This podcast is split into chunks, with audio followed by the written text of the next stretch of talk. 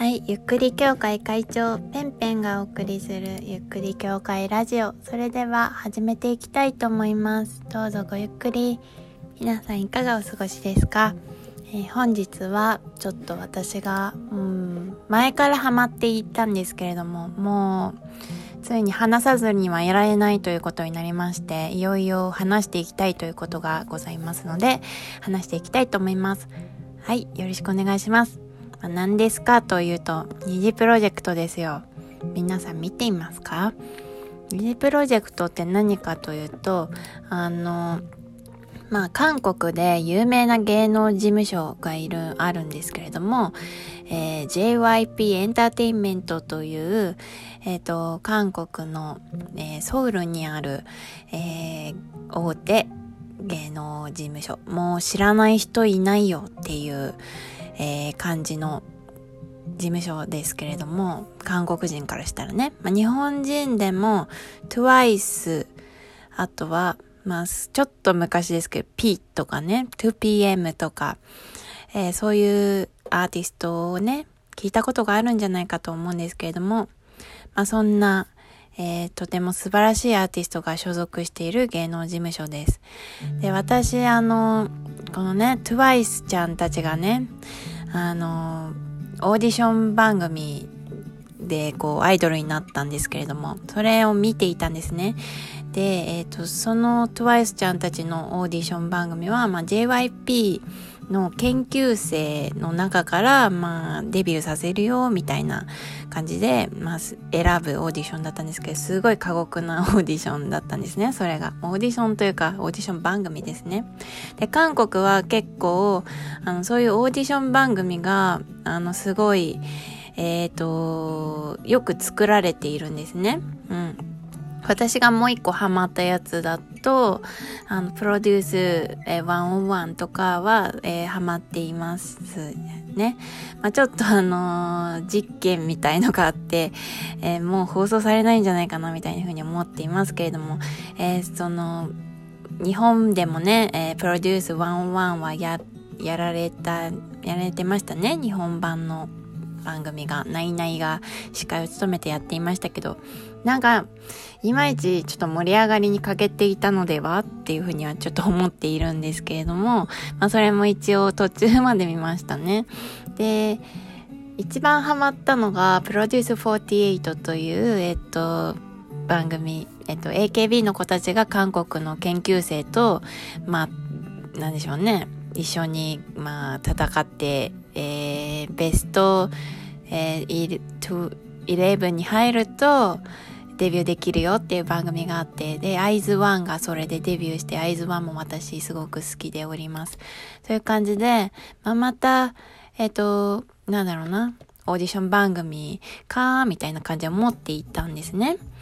で、まあ、どんなもんかなっていうふうに見始めたのが最初だったんですけれども、まあ、最初の方は、あの、JYP の研究生でもないので、やっぱり素人のダンス歌が好きな子たちがこう選ばれていってで全国でこうそういうなんか才能を持っている子ね JYP エンターテインメントのえっとまあ創始者というか、まあ、社長の j y パークさんが自ら全国回ってオーディション受けを見て立ち会ってねこの子いいじゃんみたいのをこうピック、えースカウトし、えーまあ、何人かこう集まったわけですね。でそこで、まあ、日本合宿みたいのが行われて、えっとそれがエピソード1なんですけども、えー日本合宿で韓国合宿に行ける子たちをこう選んで、えっと行くっていうのがエピソード1で、まあ、今やっているエピソード2っていうのが韓国合宿の模様なんですね。えっと選ばれた今何人いるんだ ?13 人。まあ、本当は14人選ばれたんですけどちょっとその子は、えっとまあ、自ら韓国に行くのはちょっとふさわしくないんじゃないかなと自分で思い、えー辞退しましたっていうことで、えっとえーその子は辞退をして13人で挑んでいる状態のエピソード2です。はい、でこのエピソード2はあの日本にいた時から見ていたので日本にいた時のは正直これなんか番組にならないんじゃないかってぐらいちょっとまあその私が知っている韓国の、えー、オーディション番組をねなんか見ていたのでその研究生の子たちってやっぱすごいクオリティのダンス歌うまさなんですけどやっぱそこと比べちゃうと日本版のねあの日本にいた時の状況を見ているとなんかなんか友達にも勧めにくいな、みたいな感じで思っていたんですけれども、クオリティがね、まだまだだなっていうふうに思っていたんですけど、韓国版に行ってから、まあ、エピソード2からは、あの、ものすごくみんな成長して、あの、本当に韓国の研究生にも負けないんじゃないかっていうぐらい、えっと、すごいクオリティの高いパフォーマンスをしていて、わ、すごいわっていうふうに思っています。で日本でちょっとなんかあんまりあのダンスとか歌が上手じゃなかった子もその韓国の、えっと、本場でみっちり、えー、練習してどんどんどんどん上手になっていっている様子がね、えー、見れるので本当にあの才能を持った子たちがよりその才能をねこう、生かして努力によって花を咲かせようとしているような状態っていうのが見受けられます。で、この13人の研まあ、研究生じゃないか、まあ、二次プロジェクトの参加者の子たちは、まあ、あの、JYP の研究生の子たちもね、あの、実際にいるんですね。うん。で、えっ、と、三、え、ー、と、4人いるのかな？リマちゃん、まこちゃん、みーひちゃんあとゆなちゃん。あ全員いたかな？まこちゃんいた？4人いるんですけどもまあその子たちはもともと研究生であのすごい上手なんですね。で最近はみんな練習重ねてその4人にも追いつき始めてで最初の方は、ま毎回ランキングが出るんですけどもその評価の後にね。えっ、ー、と最初の方はやっぱ研究生の子が1位とかに、ま、まこちゃんとかみーしちゃんがワンツーでこう競っているみたいな状態だったんですけれども最近はもうそういうの関係なしになっちゃってあのえー、っと誰だっけあの子まやさん。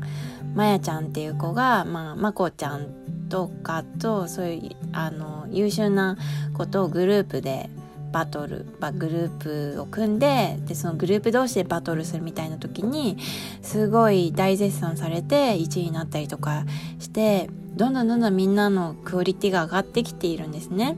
うん、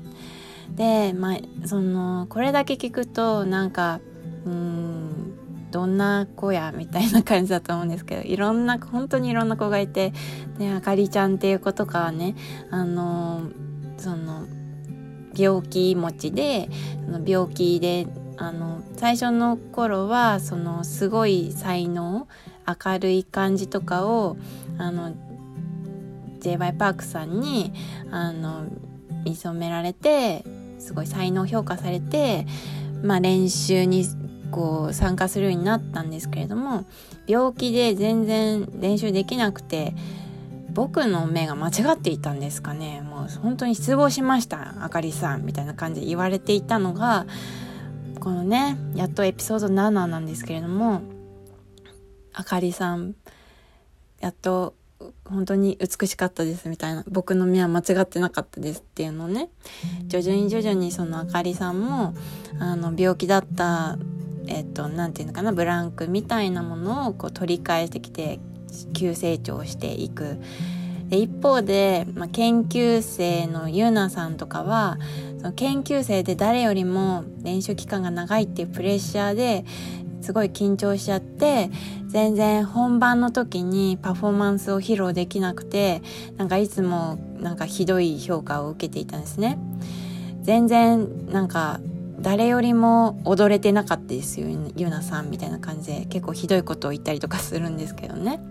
まあ、審査員なので。それで結構なんかゆなさんも落ち込んでいたんですけれども、え今回、まあ、最新のやつですね。で TWICE の「Feel Special」という曲をねあのまあ、グループでダンスしたんですけれどもユナさんがねすごく良いパフォーマンスをしていて今までね声とかもねか細くか細い感じで途中で声が枯れちゃってなんかもう全然うまく歌えてなかったのがすごい力強く歌えてダンスもすごくよくできていてあの本当にいい評価をもらえていました。で私もそのパフォーマンスを見てちょっと泣いちゃいましたね。まずあの TWICE の Feel Special という曲が本当に私好きでなんかもうめちゃめちゃエモい曲なんですね。うん。